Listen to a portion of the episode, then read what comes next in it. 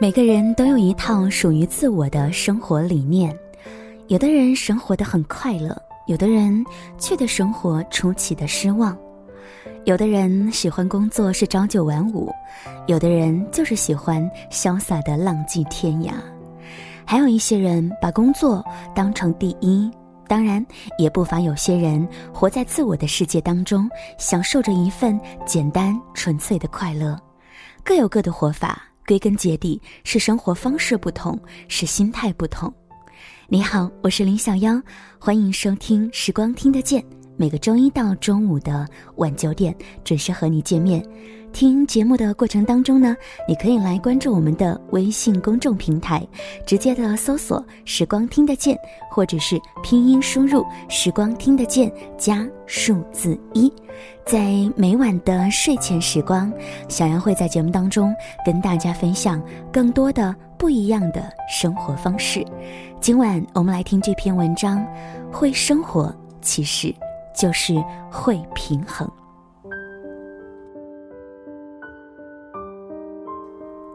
多年以前，初进电视台，大家都是年轻人，从事的又是新项目，开夜车加班，不能准点的吃饭，再正常不过。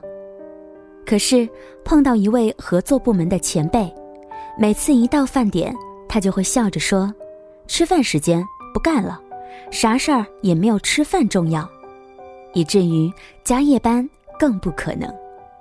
好在他业务精，效率高，从来没有耽误过事，大家也就无话可说。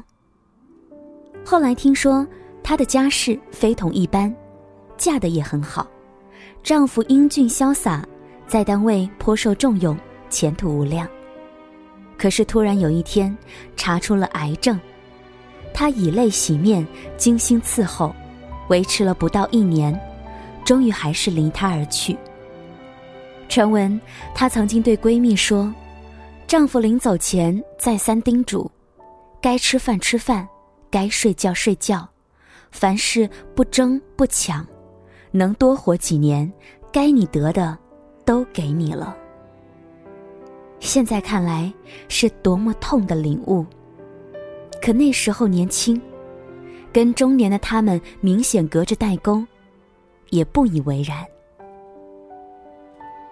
一晃十多年过去了，偶尔遇见该吃饭吃饭、该睡觉睡觉的他，当然已经不显年轻了，而如今竟也看不出衰老。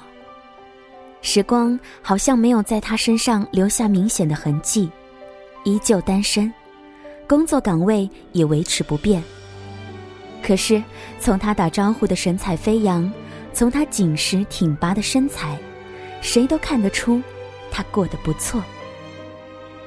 一些和他同龄甚至小他几岁的同事，眼见着腰身不再苗条，步履沉重，头发稀疏，最要紧的是眼神飘忽，无神不聚焦。曾经看过一部电影，一开始是说夫妻俩平淡乏味的生活，其中一个细节是，每次跑完步。丈夫都会递上一块一模一样的汉堡，妻子终于扔掉了千篇一律的汉堡，愤而出走。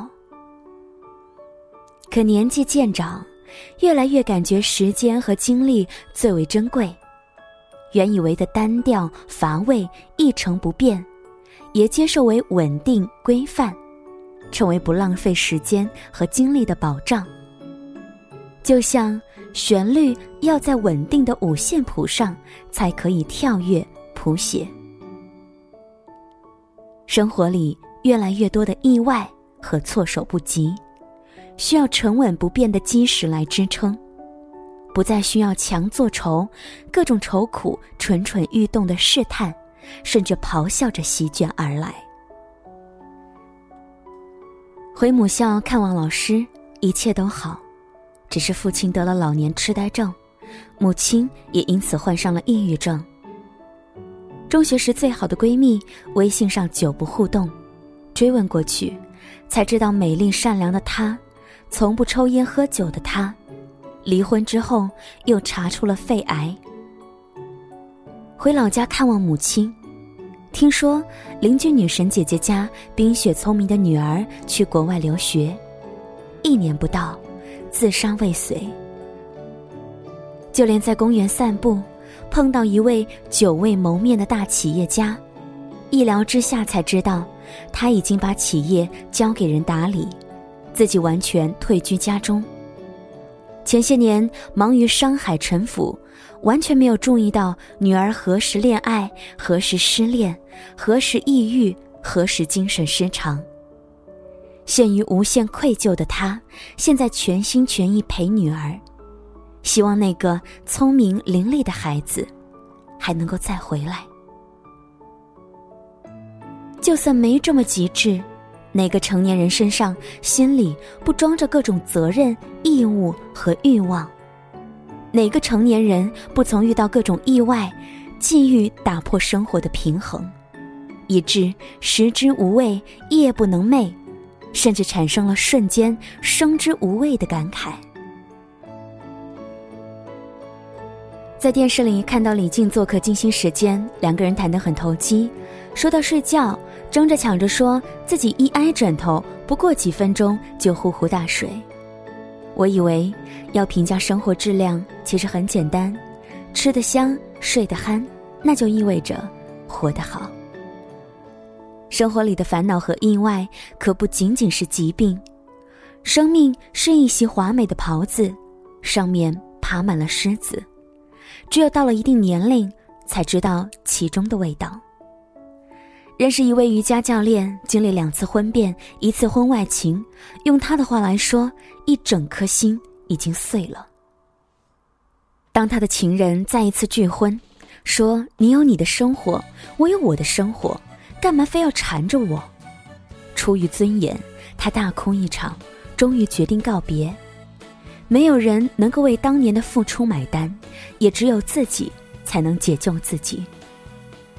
他专心带着孩子，开始了没有爱情的生活，每天晨跑，接触瑜伽，几年练习的心得，加上身体条件好，晋升为教练，进而和朋友合开了一家瑜伽馆，不仅有了稳定的收入来源，还形成了友善的朋友圈。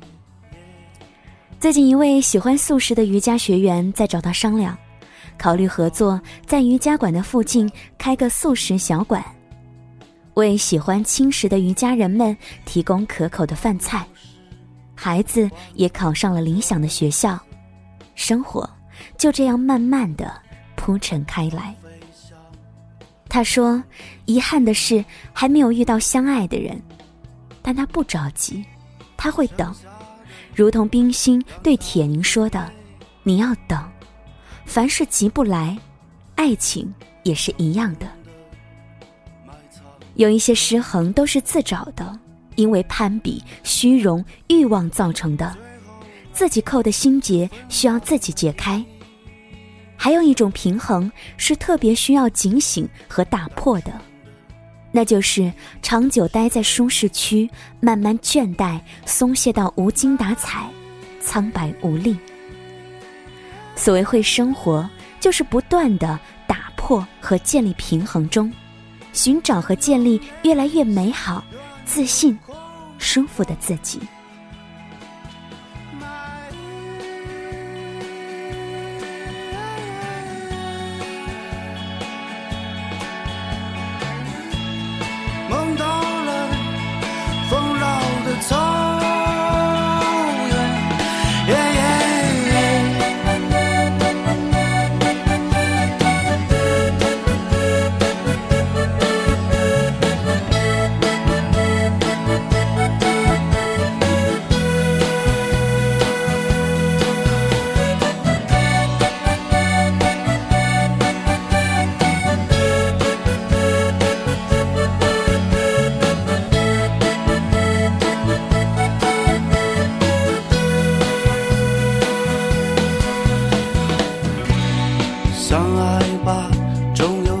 等